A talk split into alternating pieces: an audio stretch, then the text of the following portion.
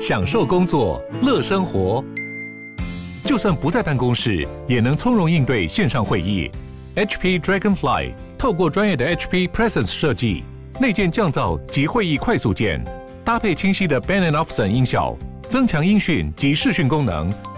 HP Dragonfly 顶级商务笔电，采用 Windows 11专业版，让您在会议中享有最佳的视觉和听觉品质。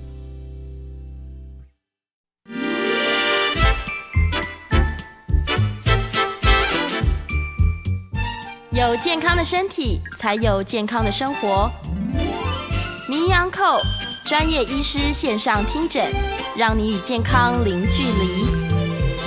各位听众朋友，大家早安，欢迎来到 FM 九八点一九八新闻台。你现在所收听的节目是星期一到星期五早上十一点播出的名医昂寇，我是主持人要李诗诗。今天的节目正同步在九八新闻台的 YouTube 频道直播中。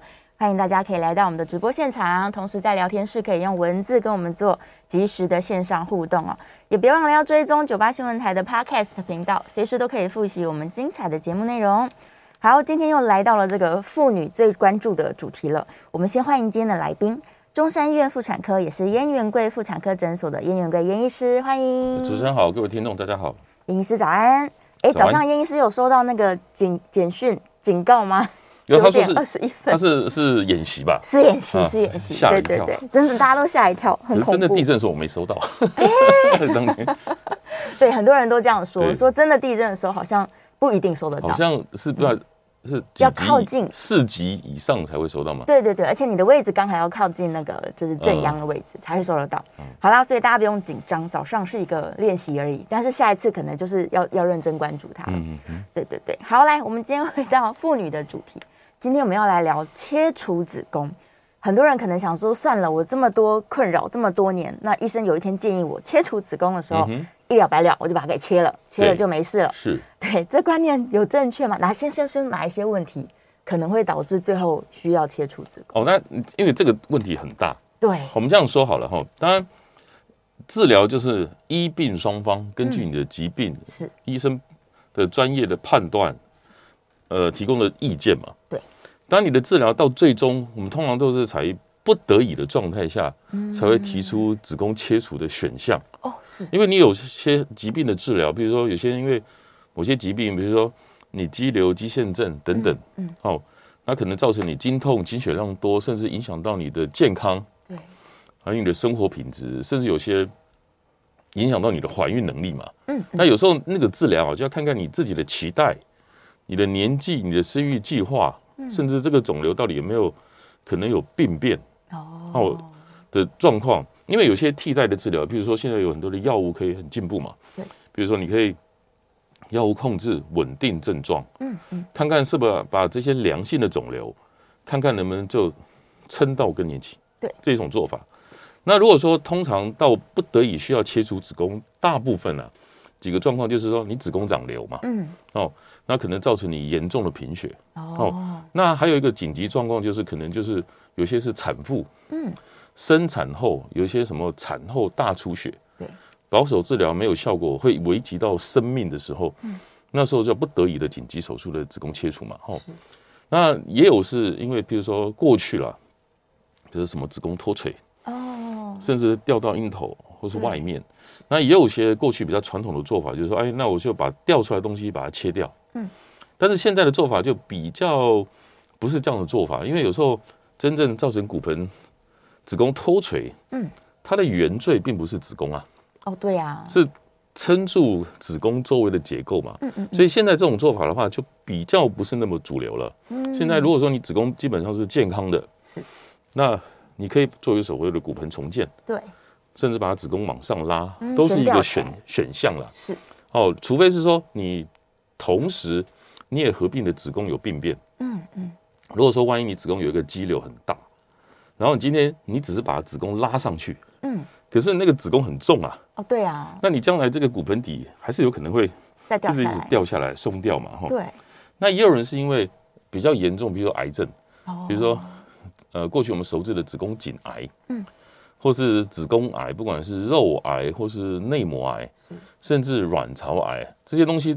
就会威胁到你的生命健康的时候，嗯，那你自然子宫切除这是常做的一个治疗的一部分。哦，这都是呃不得已的选择的时候的治疗。对，所以医生会建议说需要切除，都是最后的最后才会做这样的建议。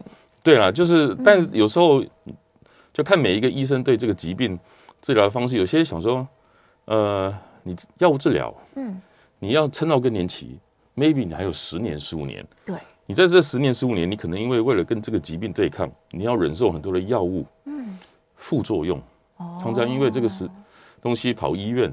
然后你的生活品质等等都不是太好，嗯，所以有些人就是说子宫切除，你可能就是比较根除性的治疗，是，那你往后你的生活品质啦，然后你的健康啦也会改善很多嘛，是，你也不用因为这个问题一天到晚跑医院，嗯，你也不用担心说这个肿瘤等等它有病变的疑虑，是是是是是，所以有一些状况其实是撑到更年期之后它就会改善的。对。对，然后如果能够撑得过去，他可能也不需要做这个手术。是的，是的，是的，是是是，所以还是要跟医生先，首先是第一个充分沟通，因为这个问题太大了。对，所以我们只能更更更多的那个几个主要的可能，是是是，做说明。那细部的部分是不是说你今天一定要走到子宫切除？对，那当然这个是医病双方要有一个共识才行。嗯，是很多人可能面临就是。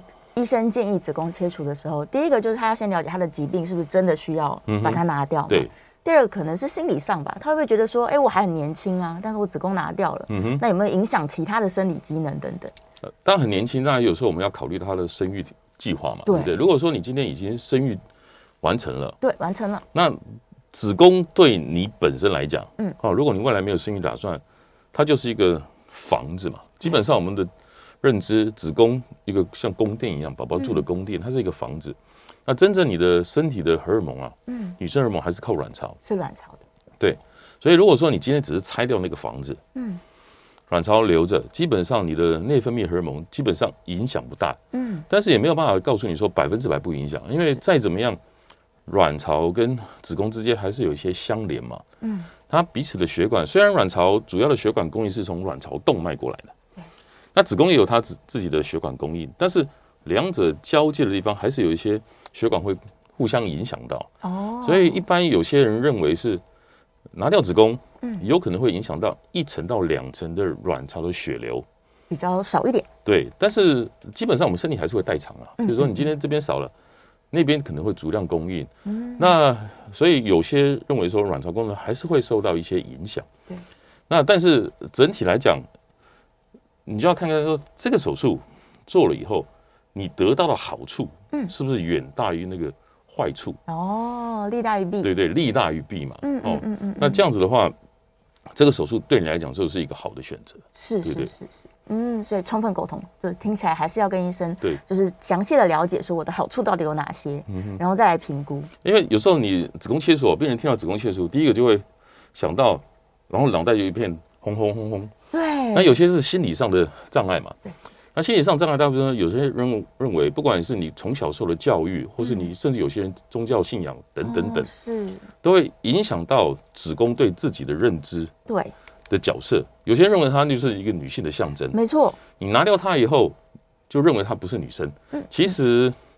这个观念应该是不存在了，因为你的荷尔蒙在了，嗯，对啊，所以基本上你女性的一些荷尔蒙特征基本上不太受影响，对，都是算都是正常的啦，对，对基本上不受影响。那所以有时候更不病人去沟通说，你心理层面，嗯，说实在的，有时候你自己就要去明了到子宫对你自己的意义了。嗯，有时候我们也是说啊，你子宫拿掉可能对你来讲是比较好的选择，对。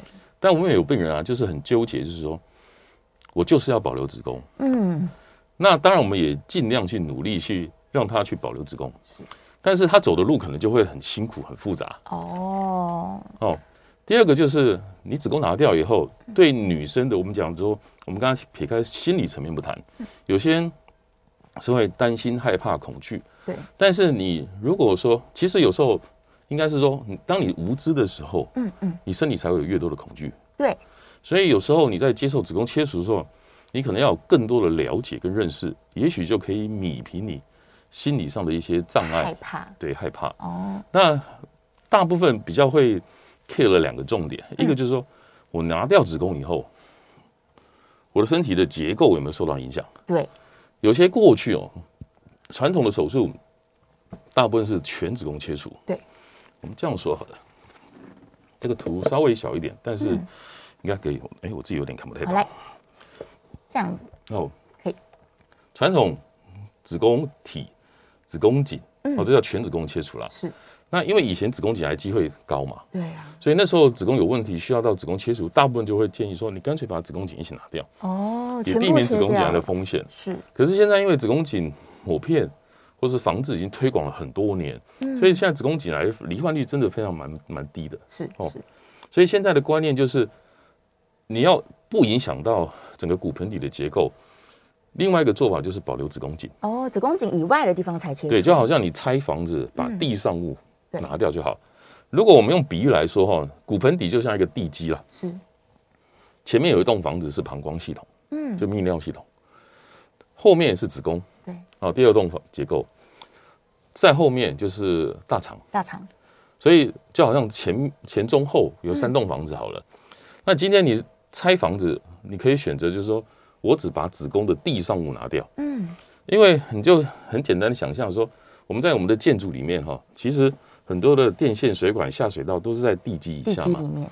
对啊，如果说你今天拆了房子又往地下去挖，嗯，那你影响的范围东西就比较多嘛。对，甚至有时候那个地基会受到牵连。哦，前面跟后面相对影响的位置机会就比较高。是，所以你也可以选择说，你就把子宫颈保留，嗯，就拆房子，有点像留地基的概念。是，然后你整个骨盆底的结构并不会因为这个手术受到影响。哦。哦就可以免掉你过去这种疑虑嘛？是。那你子宫颈保留，那你就跟你过去跟正常人一样，嗯嗯，你还是一样定期做抹片，对，筛检的追踪嘛。嗯，哦，这是一个。第二个部分就是说，有些人会担心卵巢的功能，对，会不会受到影响？那这样子说好了，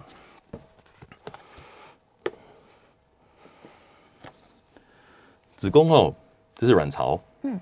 那子宫大部分的主流的血液供应是从这个叫子宫动脉上来的，是哦。那事实上，卵巢的血管哦，是从卵巢动脉是另外一个另外一条血管过来的，但是它两个交界处这个地方，其实有一些血管会吻合啊。嗯，那当然，你从这个地方去截断的时候，再怎么样，从子宫过来的一些少部分的血流，我们刚才讲说，大概它可能。占了一到两 percent，对，一到一呃十到二十 percent，十到二十 percent，一到两成。然后，但是临床上有一些研究认为说，你这个手术啊，去伤害到你的卵巢，不见得说只是单纯阻断，有时候因为可能你技巧技术的问题，如果说你今天截断这个地方太靠近卵巢，嗯，或是有些人用电烧嘛，对，那你太临近卵巢，卵巢的组织可能会被高温烧烫伤。哦。哦，所以有时候。手术的技巧就要尽量设法远离卵巢，是这样子可以让卵巢不要受到额外的伤害。嗯哦，然后甚至有时候因为某些疾病好了，我们讲比如说不管是癌症啦，或是有时候我们讲说子宫内膜异位，当它很严重的时候，难免有时候卵巢或跟子宫有时候会粘得太紧。对，有时候你就不得不要去分离的时候，卵巢再怎么样也可能会受到一些伤害。哦，但是。整体来讲，我们还是说，当你子宫切除以后，嗯，你的卵巢功能或许会受到影响，是，但是大体上百分之九十到九十五以上的人，他并临床上并没有明显的感受，嗯，性的差异，是是是。当然有人认为说有些文献，然后你可能会早点停经，对，但是整体来讲是说，你从这个手术获得的好处，譬如说，你可能获重新获得你的健康，嗯，你也远离这些疾病的威胁，对。这基本上应该就是一个绝对大的好处，是，就多于那个一点少部分的坏处。嗯，但你卵巢虽然可能有点衰退，那你手术后有一些保养就很重要。对，哦，你要去怎么样去维护？嗯，你的卵巢的功能嘛。那有些人就是说，你生活作息要正常健康一点。哦，对对对，还是不要吃乱吃乱补一些东西。那甚至有时候他们会建议说，你可能多豆类的部分还是多补充，因为豆类。还是有一些天然的雌激素，嗯嗯嗯嗯，哦，就是，然后譬如说有些人，呃，你要控制你的体重，然后不可以太胖。那因为子宫切除不见得每一个人都是选择所谓的次全子宫切除，嗯，因为有些疾病它不得不要拿掉子宫颈嘛，子宫颈是。那你整个骨盆底的结构再怎么样还是受到一些影响，嗯，哦，那如果说万一你体重太重，这些已经受到影响的骨盆底，那你加上体重，对，那有可能会让它原本的结构会更容易松掉。哦哦，这也是日后你保养要注意的事情。嗯嗯嗯。然后我们之前提过，这个凯格尔运动可以加强哎，对对对，那个骨盆底嘛。对对。但是在这两种术式，就是子宫颈保留与不保留来说，嗯嗯，如果把子宫颈拆掉的话，它它就是会更需要加强它的骨盆底。哦，对，因为这样子说哈，比如说这个图好了，这个讲的就是子宫颈的地方。嗯。哦。那子宫颈旁边这边都是一些重要的韧带，是。那你要把子宫颈拿掉的时候，这些重要韧带事实上必须要切断。哦。那你切断以后，当然我们一定会把它再补回去嘛。对。但是没有切断的，跟有切断再补的，嗯，这两者其实有切断再补的，它的强度可能还是会弱一点。是。因为有时候万一你发炎感染，这个修补的韧带可能没有愈合的很好，也有可能因此而松掉。哦。所以我们过去也常常处理过一些。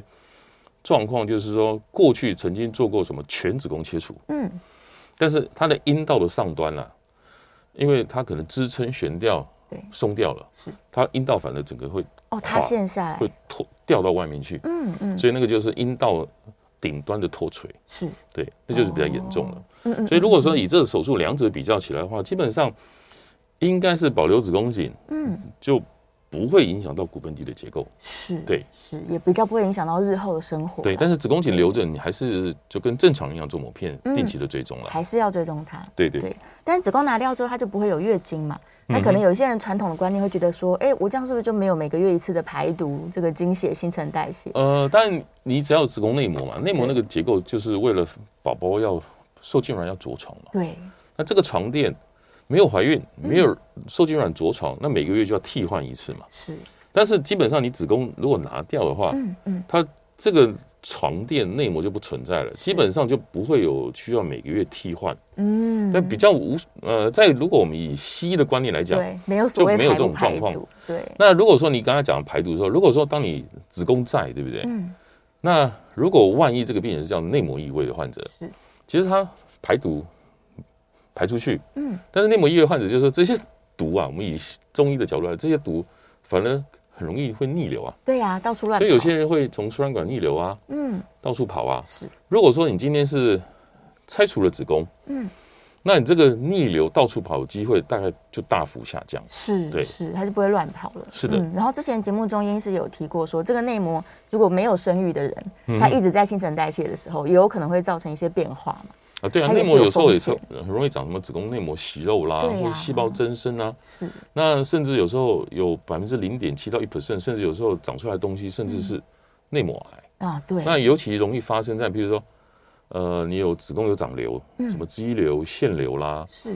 然后或是说你没有生育的啦，嗯，什么糖尿病、高血压，或是说你本身就月经什么异常，或是有多囊性的，嗯、这整体来讲，这些都是危险因子。对对，所以。有时候我们子宫疾病的追踪哈，嗯嗯，大概以三个重点了。第一个就是熟知的子宫颈，嗯，你要做抹片，对。然后卵巢要做超音波，嗯，或者加上肿瘤指数的抽血，对，才有办法知道。那第三个就是现在日渐罹患率越来越高的内膜癌，是。那这个还是要靠超音波，这是最基本的一个判断。嗯嗯嗯嗯，对，是是是，所以大家真的是自己评估一下啦。排毒这个观念可能是比较像中医的观念。对，对。那另外一件事情就是子宫切除，我们刚刚说子宫颈如果有保留，它的性生活是可以就是维持的吗？应该说整体来讲，应该会比手术前好。哦，还更好。因为你手术前你可能遭受你的疾病，对，比如说你身心，嗯，各方面都。受到很大的伤害跟影响的时候，对性生活对你来讲，基本上你可能都没都没有没有办法了啦。对对对。比如你手术完以后，嗯，大部分统计说，不管你做了子宫切除以后，嗯，大部分人的研究是认为说，你的性生活品质会比过去改善，还要更好呢。对啊，因为你过去的疾病，嗯，让你身心饱受摧残。对。然后两者如果说，呃，保留子宫颈，嗯，跟没有保留子宫颈，认为保留子宫颈基本上它性生活品质会再更好一点，再更好一些，因为那边的骨盆底的神经啊比较多，还有结构啦，嗯嗯，基本上就没有发生改变，是是是，嗯，所以还是可以有很愉快的生活，甚至是更好的，对，基本上应该是会比你手术前更好，嗯，对。所以大家整体评估之后，可能会觉得说，哎，这个真的好处非常多，然后坏处比较少。这种时候你就可以更放心，像刚刚医生说的，嗯、哼哼对，无知才会恐惧嘛。对对对对，对啊、但是有时候子宫切除，基本上我们大概都是认为说是比较最后不得已的选项。嗯、是是是。对但这个手术可能很多人还是会担心说啊，我做完会不会要恢复很久啊？我是不是要卧床还是怎么样？嗯、就是。但有时候还是要看说，嗯，你那个子宫相对的那种大小哦，还有过去有没有开过刀？因为譬如说有些因为疾病本身，比如内膜异位。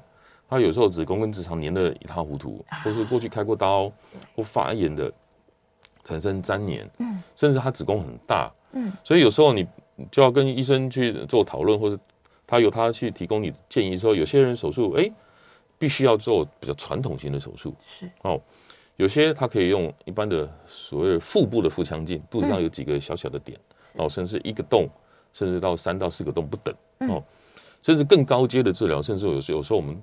可以走阴道的腹腔镜。哦，就那个整个腹腔镜是从阴道进去的，对，一般我们称为它叫自然孔的内视镜，嗯，然后从阴道出来，所以你肚皮上没有伤口，完全没有伤口。那当然，整体的恢复的时间速度，嗯，腹腔镜跟从阴道的腹腔镜做起来，两者基本上恢复的时间差不多了，嗯，那术后大部分都是两到三天就可以就可以回家，是。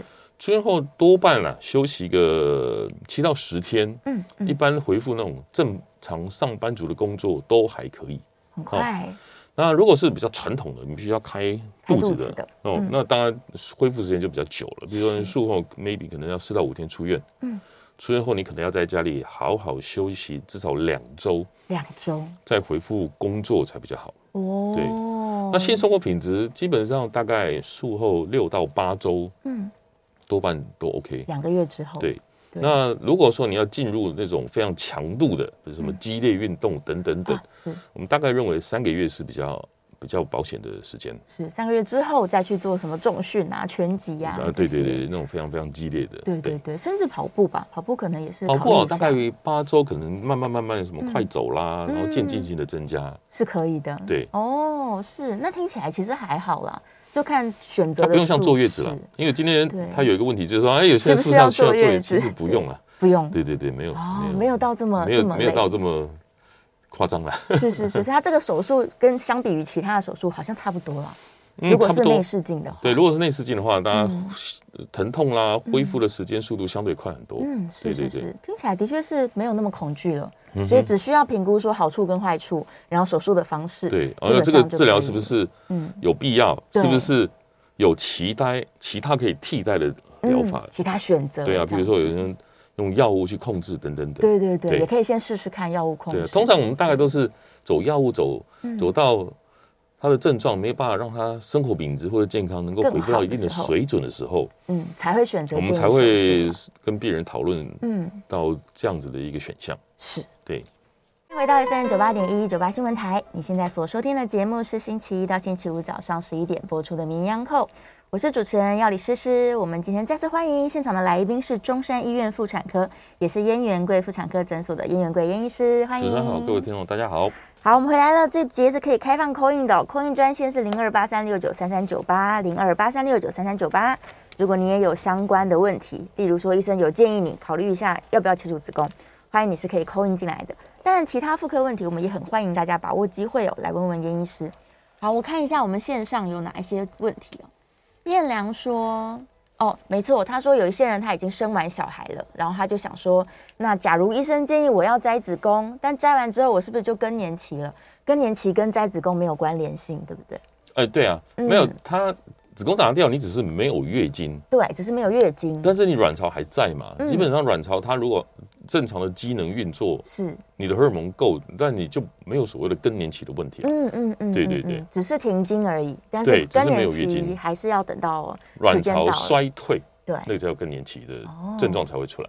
是，所以他能够感觉到的就不是停经这个问题，而是像盗汗啊。对啊，热潮红啦，热潮红，失眠啦，心悸啦，有时候你情绪波动严重啦，等等等，对，是是是，所以到时候他的症状是这些更年期症状。对对对对，是的，嗯嗯嗯嗯，而不是说哎最近月经不来，因为可能有的人他意识的更年期就是停经。哦，对对对，一般停经应该是说你的卵巢功能没有了，对，就好像你今天有个电池没电了，是那种概念。嗯，对，嗯，是，所以他们的症状是不一样的，不会说你子宫切除了你就停停经更年期了。嗯哼，好，不一样两件事情。好，再来下一个。OK，好，燕良在问说，他摘完手术之后要保留子宫颈，因为那个韧带，刚刚医生有提到。嗯哼，那保留子宫颈的妇女呢，她还是需要做抹片检查，没有错，对，还是需要做。然后阴道超音波也是要做的。因为你卵巢如果保留的话，嗯，卵巢基本上每年做个超音波也比较安全保险嘛，嗯，因为卵巢以前我们提过的那个卵巢也会长肿肿瘤嘛，那有时候更严重叫卵巢癌，卵巢癌被称过称为叫沉默杀手，嗯，因为当你有症状的时候，其实已经有点严重了，对，哦，所以基本上每年定期的超音波检查卵巢是一个必要性的，嗯，建议跟抹片就一起做吧，哎，对对对，对，就不用就节省时间。是是是，做一个检查，没错，所以还是要定期追踪的。但是它关于这个切除的子宫部分，它需要追踪什么吗？切除子哎，子宫拿掉，嗯，那如果你保留子宫颈，那你就跟正常一样做子宫颈抹片，只需要做抹片检查，对对对。但是超声波除了我们去看那个。那个卵巢之外，对不对？对。当然也可以看一下你骨盆腔，嗯，比如说有些人手术完，比如过去那个手术很复杂，甚至有时候会产生一些粘连嘛，对，有时候粘连会产生一些什么水囊，这个也可以检查。哦、那子宫颈除了子宫颈病变之外，但子宫颈不是说不会长东西啊，是，因为子宫肌瘤也可能会长在子宫颈，嗯，但是它只是比较少见，是。对啊，所以超音波看的时候。子宫颈有没有跑出东西来，也是可以检查得到的。哦，对，所以那一次的超音波其实是可以一起全面检查的。对对对对，是的，是，所以它就一样啊，常规每一年做一次检查就可以了。对，如果没有特殊异常的话，如果说你今天手术是一个良性的疾病啊，嗯嗯，哦，那你当然就常规就是大概一年做一次检查。是，那如果说你过去可能是因为某些疾病，比如说癌症好了，对。那你追踪的时间就当然就不一样了，嗯、可能是三个月或是半年等等，就医生来做指示、嗯、来做建议了。对，是是是。但是想要多问一下那个粘连的问题，嗯哼，就究竟它会怎么粘连？是呃，因为中间的这个房子拆掉了，嗯哼，所以我前面的器官跟我后面的的这些器官组织们，有可能会在愈合的时候它就粘住了吗？其实我们讲粘连啊，其实那个就有点像疤痕组织啊。对，当你在愈合的时候，就像你手。今天有一个伤口，对不对？嗯、它有时候长，你表面有时候一些不平整的东西，那个就是疤痕。对。然后，其实当你愈合期间的话，有可能这个伤口的结缔组织，它可能跟周围的结构粘在一起。嗯。比如它可能比较容易粘，比如说粘到肠子。对。那肠子被粘连住了，它肠子蠕动就不太好。哦。那有时候就容易便秘胀气嘛。是。那如果说你粘到呃卵巢，嗯，那卵巢被包住，有时候。卵巢排卵会痛。哦，是，甚至如果说刚好有一个粘连包覆在一个空间里头，嗯，那卵巢刚好在中间，那有时候就会形成一些叫做假性的囊肿。哦，因为你排卵的时候每个月可能都有一些水会释放出来，嗯，那刚好又包在那个囊里面哦，对，所以那个囊就会越来越大。哦，是是，那有些人是粘到膀胱，嗯，哦，那有时候膀胱被粘很紧，有时候你就。膀胱就没办法撑得很满嘛，哦，他就容易想要尿尿，你就想要尿尿嘛，对，就是有时候粘到一些周围，比如容易神经啊的地方，有时候你可能就不定时的下腹痛，是，就要看你粘到特定的位置，嗯，那边就可能会产生呃不同的症状，是是，但粘连是可以处理的吗？粘连哦，一般来讲，如果说那个症状没有影响到你的生活甚至健康，嗯，当然就保守治疗追踪啊，是，那如果说他。真的影响到你的生活，比如说你所有的，比如说你粘到肠子好了，嗯，那当然临床上我们大概都是怀疑而已，对，哦，除非很严重的粘你，可能去做扫描才有可能看得到，哦，那一般来讲大概都是保守治疗，比如说你比较容易排便不顺，那就可能健胃整肠的药物嘛，是，然后你自己吃东西各方面要注意嘛，嗯，如果真的有些那种慢性疼痛，你所有的内外科嗯。的检查治疗都没办法改善的状态下的时候。这时候也可能会做一个叫做腹腔镜进去，嗯，去看看是不是粘连哦，然后顺便把这些粘连可以把它剪开，是稍微处理开，对，然后大概有百分之七十左右的人，他可能因此他的症状就缓解，没事，但是还是有百分之二十到三十，有些我们讲说慢性疼痛哦，嗯，可能不见得找得到答案，因为慢性疼痛有很多可能的原因啦，是，不管是内外科、妇产科，嗯，哦，或是粘连，什么骨盆腔发炎，对，或慢性疼痛等等等等，但最终也有人是那种叫做身心官能症哦，是。对啊，他可能是某些其他的心理层面的造成疾病，然后转化成。从身体中下腹痛来表现，嗯，那当然这个都要你去个别去排除掉个别的器官上的问题了。是是，是，那最后不得已，比如说诊断性的腹腔镜，那也是最后一招。嗯，对，只能进去看看。对对，重新处理它粘连的部分。好，来，我们在电话线上有听众朋友空音进来了，呃，王小姐，王小姐，请说。哎，你好。哎，你好。你好，想请问一下哈，就是说。如果说像现在就是我子宫的话，硬硬的时候它就脱落出来。嗯、那像这种脱落的话，我们有什么方法或什么训练可以让他嗯上去？还是说，是说听说有一种网子可以开刀用网子把它吊上去，是有这样子啊？嗯、这种这种网子吊的话是可以一劳永逸。呃，你脱垂，如果说你自己会掉到阴道口或是阴道口。之外吗？掉出来一阴道口一点点这样子。哦，那个大概就是二度以上，快要接近三度了啦。那大概就是整个骨盆底的松弛就已经蛮严重了。嗯，那你骨盆底的松弛结构，大概就是凯格运动，它没办法让你缩回去。对，它顶多可能是延缓你再继续掉下来的速度。嗯，严重程度。那你可能就要去做一些什么所谓的骨盆重建的治疗手术，就好像你今天要去修一个房子。嗯。把损坏的结构把它修起来，叫骨盆重建。那如果子宫没有问题，你可以做一个骨盆悬吊。对。那阴道松掉部分前后修补嘛。嗯。那现阶段有一些治疗，大概基本上以复发率来讲，恢复率比较快。基本上我们做的比较多，还是以腹腔镜的方式为主。嗯、是。那我们子宫只是有一个细小的人工韧带往上拉。嗯。你刚才讲的人工网膜哈，这网膜大概五到十。十年之间，它曾经流行一阵子，嗯嗯嗯，但是这个东西它不会吸收掉，是，所以国外有一些国家是把它禁掉了，哦，因为它出，因为它那个没办法吸收，它有时候会漏出来，嗯，有时候就跟你的身体粘合在一起，造成一些发炎感染漏出来，嗯，有时候你放进去虽然好放，可是拿出来很难拿，是，那国外有一些 case 啊，甚至国内我们也听闻，就是说有些人就是可能一天到晚疼痛，对。不舒服，一天到晚要吃止痛药，甚至要拿也拿不干净。嗯嗯，对，那个就比较麻烦。所以基本上现在，如果骨盆重建，如果你要使用那种大片的人工网膜，最好要稍微小心一点，因为目前台湾是没有进了。是，对啊，那你可能就是要使用这种方式，你就要跟你的主治医师要充分的讨论。嗯嗯，那你可能要跟他提及说，万一出现这种状况。他有能力去解决这个问题与否？嗯，对，是，就是手术之后的其他问题。对对对对，是是是，但是还是建议他可以去做骨盆重建了，对，用悬吊的方法。因为他已经掉的蛮下面的，因为他这个将来只会继续掉下去。嗯，是，但是会不会有人就是因为一直掉出来，他也考虑说，我干脆把它不要重建了，我就把子宫拿掉。可是你还是要重建啊，还是要今天就让你整个区域的。骨骨盆底的结构松掉了嘛？对对，然后就让地板松掉了，然后你子宫掉下去。但你今天只把它子宫拿掉，嗯，你这骨盆底还是松的，还是松的。对啊，所以现在的做做法就是，如果你子宫没有问题，是，其实你就把它重骨盆底的重建，嗯，做好，然后拉上去即可就好了。这样子对你来讲，反正身体的伤害性嗯更少，嗯哦，当然子宫切除也可以。如果说你同时子宫也有疾病，对。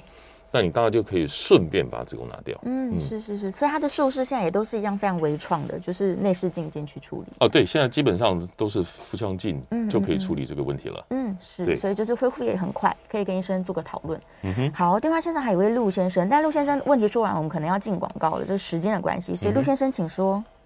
两位好，你好，你好。子宫肌瘤它的营养呢，来自于雌激素嘛？嗯、那理论上应该是。是停。经更年期停经之后呢，这个它就会自然萎缩。是，是呢，如果说它它有好几颗肌瘤，那么大的还有十一二公分，嗯，是不想开刀哦。那甚至还有好几颗有四五四五公分的哦，嗯，加起来有个四五四五颗了，大的是有十一二公分，嗯是不想开刀，对，四十出头的女性哦，嗯、哼。那么那是在理论上，您的经验啊，我刚刚讲大的还有十一二公分了哦，它能控制到不让它继续长大，所以长大有的时候会到十六公分都有嘛啊，哦、是，我的意思就是说呢，那是不是以您的经验啊，在呃停经之后，更年期五十几岁的时候哦，嗯哼，它会自然那些肌瘤萎缩。萎缩掉。我现在讲哈，因为四十出头到更年期，maybe 啦，嗯，可能五到十年不等。是。那这五到十年期间，这个肌瘤基本上应该更容易，还是会长大，继续长大。那你长大以后，你可能有些人是，呃，像还有大概十秒钟吧，我们广告之后回来继续回答。OK，对，这个问题可能很多人都会很在意，对，因为需要时间。对，需要说明一下，所以我们稍微休息一下，广告之后回答陆先生的问题哦。欢迎回到 FM 九八点一九八新闻台，你现在所收听的节目是《名医央叩》，我是主持人要李诗诗。我们再次欢迎今天的来宾是中山医院妇产科，也是燕元贵妇产科诊所的燕元贵燕医师，欢迎。主持人好，各位听众大家好。好，我们继续开放 call in 哦，call in 专线是，对，等一下回答他的问题。对对对，call in 专线是零二八三六九三三九八，好，零二八三六九三三九八。好，刚刚陆先生的问题，因为肌瘤百分之九十九点五以上是良性的，是。那你要撑到更年期以后，但是还是有百分之零点五左右，它有可能病变，嗯，长大，嗯、那那种风险就很高嘛。嗯。那如果说现阶段它没有影响到你的健康，比如说你没有贫血，对，那些压迫，比如说你肚子比较胀、便秘、胀气、腰酸背痛，嗯，饮食生活根本不受影响，对，当然你可以跟它和平共处，哦。那如果说你要阻止它长大，甚至说改善你那些压迫的症状，嗯，那你就必须要缩小它。对。但如果以药物来讲，大概目前比较安全就一个药，就打停经针。哦。就让你的卵巢暂时休息，不产生荷尔蒙，是让这个瘤处于暂时荷尔蒙饥饿状态。嗯。然后它会暂时性的萎缩，然后大概体积大概平均可以缩小大概三分之一到二分之一上下。那蛮多的。但停药以后呢，可能半年到一年左右，它又回到原来的样子。哦，哦，那曾经有出现过一个口服的药物，是可以缩小肌瘤，不过那个暂时被禁用，因为它好像对肝功能比较不好，比较不好。嗯嗯嗯嗯。那其他部分当然就是要阻止它，只有这个。那其他的药物啊，有些什么吃什么避孕药、黄体素，那大部分都只是去 control 月经的症状，比如说有些人因为。因此，什么经痛啦，对，很严重，血量比较多啦，那只是用那个药去抗挫症状，但是他没有办法控制那个肌瘤大小。哦，对，是，所以以目前来说，要不要不然打针，要不然也会建议说要不要手术。呃，对，基本上还是以这两套，或者是说你觉得整体的状况，生活健生活品质健康不受影响，嗯，那就和平共处吧。和平共处吧，对对，可能还是可以再再等到那个月经完全停下来，更年期后，可能它就慢慢缩小，慢慢慢慢缩小，慢慢缩。它也不是说我一更年期马上变小，对对对对，是就是随着时间了。是的，是好。电话线上有一位李小姐，李小姐请说。呃，诗诗燕医师好，你好。呃，我我那个偶尔就是会出血，嗯，就有有性行为的时候，嗯哼，有性行为的时候那个。会出的更更多，嗯那没有性行为的时候，偶也出的蛮多的，嗯嗯，偶尔啦，那是偶尔。那我有去检查说我没有子宫内膜癌啦，对，嗯那那那那现在我那我要怎么办呢？请问一下，您今年贵庚？六十四，六十岁，那应该绝对不正常。哦。啊，因为你出血，你要去你你要去你要去找，有吃荷尔蒙，你要去找原因嘛，是。那因为通常出血很多的问题，比如说，那你内膜是一个啦，哈，嗯，还有一个就是怕子宫颈有问题啊，哦，因为你是性行为后就出血，有时候性行为后，第一个我们是碰撞到子宫颈，对，所以最好在做检查出血的当下去检查，说，哎，你的血到底是从子宫颈来的，嗯，还是说从子宫腔里面出来的？是。那虽然你有吃荷尔蒙，基本上如果说你吃荷尔蒙，理论上啦，嗯。那个出血应该是规律性的，不应该说平常就不正常出血。对，偶尔就出血，或是说性行为后出血。是哦，那我基本上听到说更年期之后，嗯，有这种状态的出血，嗯、我是建议你还是要去详细检查一下。嗯，因为你最比较常可能的风险就是子宫颈的问题嘛。对，哦，要不然就是子宫内膜的问题。有时候你做超音波。看到有时候超音波，毕竟还是隔一个肚子了。嗯嗯。那甚至有时候一直还是找不到答案的时候，必要的时候可能会考虑做一个叫做诊断性的子宫镜，嗯，看到子宫子宫腔里面，对，可能会更精准，比较能够找到原因。是是是，子宫镜是需要麻醉的吗？呃，现在也有那种诊断性的，它不用麻醉，不用麻醉。对，但是麻不麻醉，有些人会觉得比较紧张、疼痛了，嗯，比较不舒服。对，是是是，所以还是可以去做一个。他只是进去看看，对啊，就是找到那个出血的原因。所以建议他是说他在出血的期间去做检查，对啊，才知道说你那个血到底是不是从子宫颈来的。嗯、对。还是说从子宫腔里面出来的，嗯，比较能够判断出血的位置。是是是，所以还是建议他详细的检查一下，比较安全一点。是的。好，再来我们来看一下线上燕良的问题哦，这可能很多人也会介介意。他说：“我会不会因为我做了拆除子宫的手术，我就特别容易频尿啊、漏尿等等，这泌尿系统的疾病会不会随之而来啊？”呃，当然了，我们刚才一直讲的说子宫切除，嗯，大概有目前有大概有两。两个方向嘛，一个是保留子宫颈，嗯，你整个骨盆底的结构没有受到影响。是，那这个部分，比如说周围的膀胱或者肠子，它本身的位置跟它的功能也没有受影响，所以比较不会出现这种状况。嗯，那如果说你是全子宫切除，当然这个有可能啊。哦，是，因为你整个骨盆底的结构曾经受到一些变变变动嘛。对。哦，那或者是说，呃，膀胱比如松掉了，你可能可能。咳嗽容易漏尿、频尿。哦，如果万一肠子有掉下来，嗯，那你也比较容易便秘。对，这个是有可能的，是可能的。对对对对。嗯嗯嗯嗯，所以可能还是要看你的术式。嗯，每一种术式会产生的问题不太一样。然后再来就是切除子宫之后啊，我们刚刚提到说，它可能还是要做凯格尔运动吧？骨盆底的这个保养，它其实不管有没有切除子宫，是都需要做的。对啊，其实凯格尔运动。对你的骨盆底的结构、嗯，膀胱功能、肠子的相关的位置，甚至你性生活品质都有帮助。嗯、是，对，是，所以无论有没有切除的人来做这个，都会比较有帮助。对对对对，对，就是维持他的健康。但是提重物这件事情呢，就是负压的增加，不建议，不建议，不建议。哦，那你要做重训可以啊，嗯、但是你自己的重训最好加一个凯歌的运动啊。哦，是。那我们常常有碰到那种重训、重训、重训，然后他的子宫就往下。掉出来的机会比较高。对，嗯，对我有听听说过，对，很多人可能就是在做重训，或者是做高强度的瑜伽，对，对，这些运动都有可能造成。不要忘记那个重训，最对女生最重要的重训，反而是在骨盆底那个凯歌的运动。是。对，这不需要教练，不用器材，对啊，不用器材，不用花钱，就看电视的时候就做嘛。对啊，对啊，我们上次有提过，你现在一边在听广播，你就可以一边做。对，就是记得，哎，男生女生都可以做，男生也要做的。对啊，是是是，没错。对，我有男性朋友，就是在做高强度瑜伽的时候，有点这个骨盆底往下压了。啊，对，对对对，所以他就想说，那他也应该要来做凯格尔运动。是的，对，大家记得提肛哈，就是好像你要提肛，要把这个便便夹断的这个力量，对，憋住，可能五到十秒再放松，这样。一天多次都可以吗？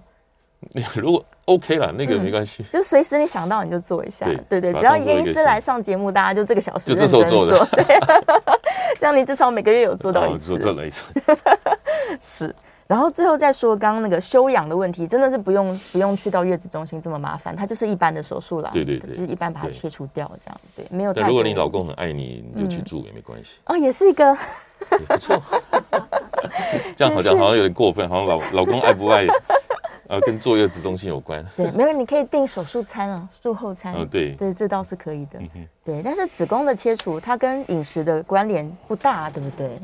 哦，对啊，不大了。其实，嗯，坐月子中心其实是爱老公爱自己了。是是是，对不对？这样子就可以，不用这么辛苦照顾老公。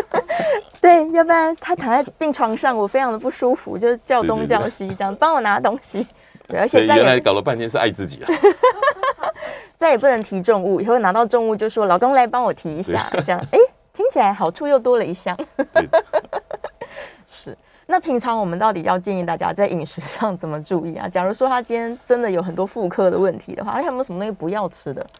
没有，当然妇科疾病哦，嗯，现阶段不管，我们先撇开癌症不讲，说常见的比如子宫肌瘤、嗯，腺瘤，什么内膜异位。或什么子宫息肉等等，嗯，大部分跟女生的雌激素有关。雌激素，嗯，所以有些人就是说，你年纪未到，还没有到更年期附近了，什么人参、当归、山药、四物，对，什么大豆异黄酮，嗯，什么蜂王乳那些东西，可能或是一些吹嘘富含雌激素的保养品，嗯、你可能就要自己斟酌。哦，先不要碰。对，如果说你有这些瘤，可能要尽量避免。嗯，哦，如果说你有吃，你就不得，你就是你就是想吃，那你可能就要自己谨慎一点。哦。你追踪时间就要稍微短一点，是。看看说这些瘤有没有因此受到一些刺激跟长大。嗯，对，所以进补这件事情要小心。对对，不要随便乱补。对，而且这这些疾病其实中医师也很清楚啦。嗯，比如说你要去补，然后你也不妨说有些东西，你说拿来说西医师。你说我这个可不可以？有时候我们真的看的也是一头雾水。